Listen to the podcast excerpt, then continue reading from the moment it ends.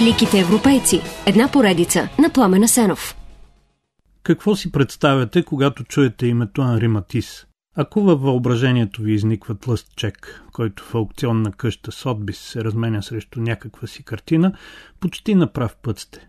Казвам почти, защото картината със сигурност е, ще бъде пренесена до дома на купувача с бронирана кола и силна охрана, т.е. не е някаква си, не е обикновенна, не е онази, която ще купите на улицата с идеята, че идеално пасва на красивите пердета с флорални мотиви, с които жена ви напоследък така се гордее.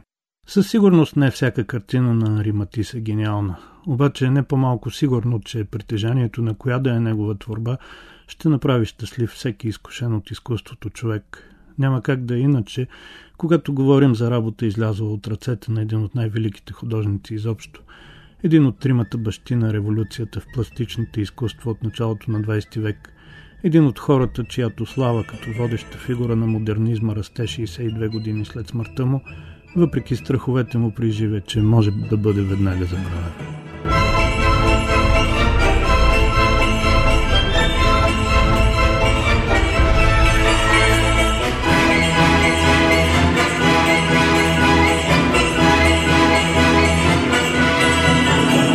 Първите години от живота си Анри Матис не проявява интерес към изкуството, още по-малко признаци на гениалност. При това не ги проявява цели 20 години.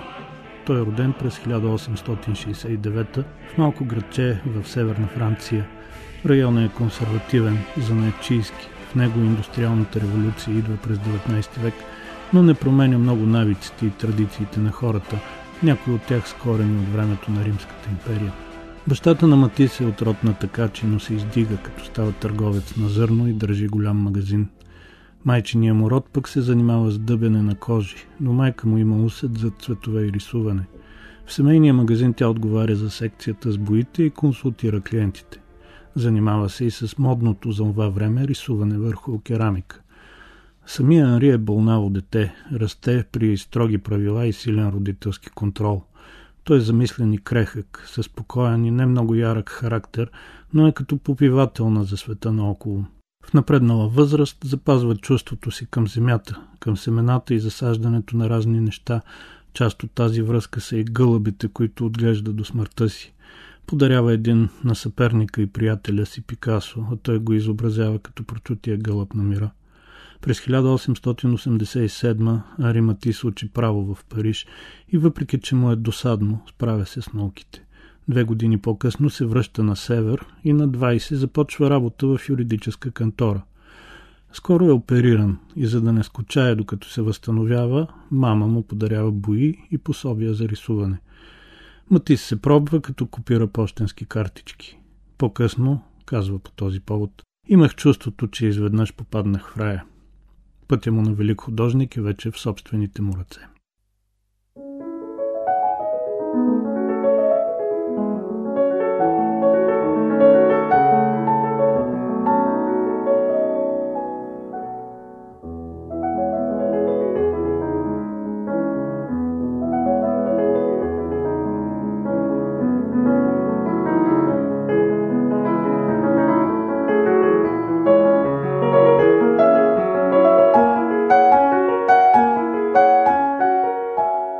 От момента, в който хванах котията с бои в ръце, знаех, че това е моят живот. Хвърлих се в него, както дивия звяр се нахвърля на нещо, което обича, казва Матис по-късно. Първите уроци по рисуване той получава от майка си и води дълги преговори с баща си да зареже адвокатурата и да учи за художник. Баща му, съвършенно практичен човек, не е съгласен, но все пак през 1891 го пуска. За да се подготви за Националната школа за изящни изкуства, Мати се записва в Парижката академия Жулиен, където получава класическата основа на рисуването. Проваля се на изпитите и влиза в Националната школа за декоративни, а не в тази за изящни изкуства. Той обаче постоянства, дори нахалства леко и ходи неприят в класа на либералния Густав Моро, а през 1895 най-после е прият и официално става негов студент. Подготовката в школата е класическа. Състои се главно от висене в лувара, копиране на картини на стари френски и нидерландски майстори, рисуване на тела от натура, натюрморти и пейзажи. Това може да звучи досадно, но пък е нещо, без което никой авангарден художник не може да направи своята революция. Разбира се, Густав Моро е доста отворен човек и не лишава питомците си от досек с модерното изкуство, а тогава то се състои от импресионизъм и постимпресионизъм във всичките техни разновидности, течения, клонове и кланове. Освен по модерните художници, Матис се захласва също и по традиционното японско изкуство, което е на мода в парижките артистични среди. През това време той живее с модела Каролин Жобло и през 1894 се ражда дъщеря им Маргарита, която после се появява в много от платната на художника.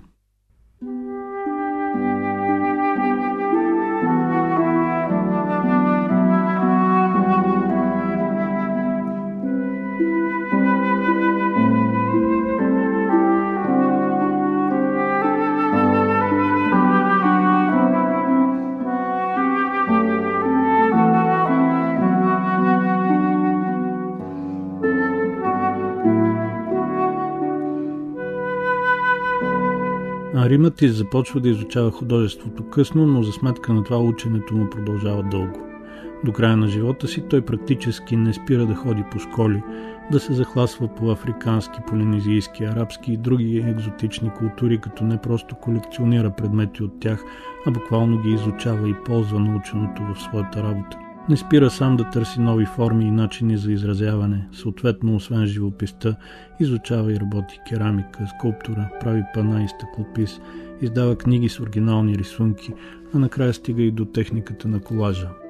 Малко случайно от гледна точка на конкретните обстоятелства, но съвсем закономерно с оглед божествения план за неговото развитие като художник – през 1896 и 1897 година Матис е на почивка на остров Бел край Бретан и там се запознава с Джон Ръсел, австралийски художник, приятел на Роден и още никому неизвестния Ван Гог. Двамата водят дълги разговори и Ръсел отваря погледа му за истинските тайни на модерното изкуство.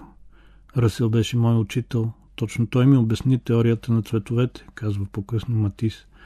През 1896 той става асоцииран член на салона на Националното общество за изящни изкуства, което означава, че може да излага на годишната изложба там без работите му да минават през жури. От първите пет картини, които показва, две са откупени от държавата. Едната от тях дори е предназначена за президентския дворец в Рамбуе. Това вдъхва увереност на Матис, който до момента не е получавал такова външно признание. Изглежда обаче не само художника, но и човека Матис научава урок от Ръсел и веселата художническа компания на остров Бел. Всички те са хора женени и имат стабилни, добри семейства.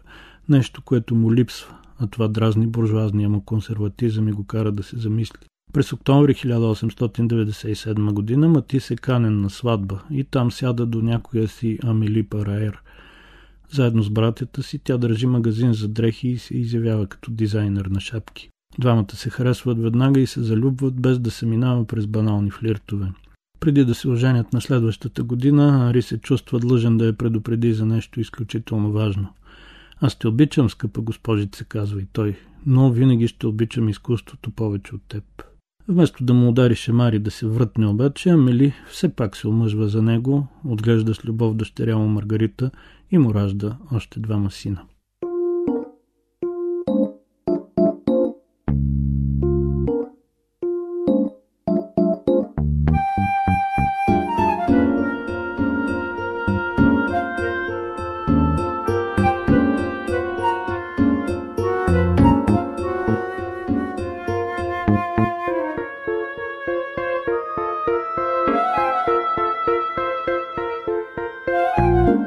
През 1904 година, вече на цели 35, Риматис прави в галерия Волар своята първа самостоятелна изложба, която е пълен провал.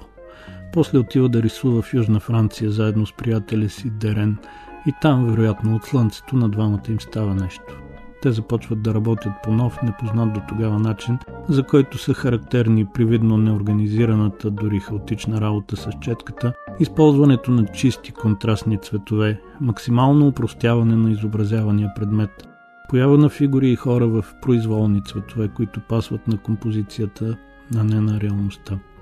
Така започва голямото приключение, наречено фовизъм, първия от великите изми на 20 век – Думата идва от френското фовес, ако правилно го произнасям, и означава диви зверчета. Така през 1905 година критика Луи Воксел нарича художниците, които начало с Матис и Дерен излагат в есенния салон своята оргия от цветове.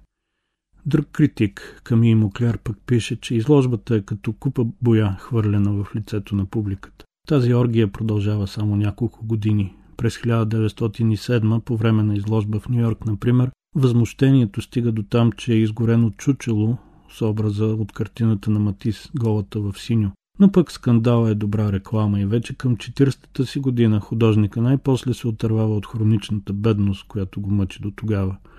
Американските милионери Стайн и сестрите Коен започват да колекционират негови творби и ги купуват с десетки и стотици. По-късно се включват и двама руснаци – Щукин и Морозов, чието колекции после са конфискувани от Ленин – за пророк или поне за гений в собствената си родина Мати се признат доста по-късно. Не случайно във Франция сега могат да се видят предимно тези негови работи, с които роднините му плащат огромния данък наследство след смъртта на художника през 1954. През последните 13 години от живота си Анри Матис е на инвалидна количка след тежка операция от рак на дебелото черво, но не спира да рисува. Винаги има цветя за тези, които искат да ги видят, казва той. И когато вече не може да държи четката, с помощта на асистенти прави колажи от цветна хартия. Цял живот Матис не е религиозен човек, но обича да казва, че все пак вярва в отвъдния живот, в някакъв рай, където ще отиде, за да рисува своите фрески. Сигурен съм, че е прав и се надявам, щом се преселя и аз отвъд, да намеря небесното му и да го видя как рисува.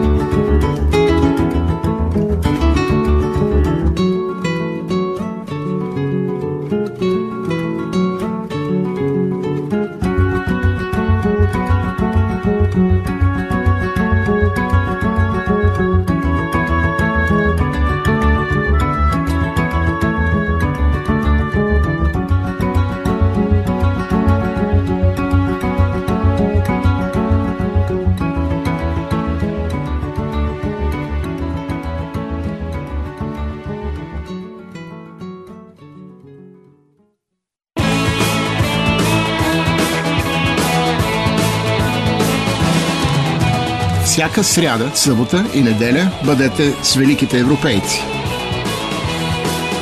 Великите европейци. Една поредица на Пламена Сенов.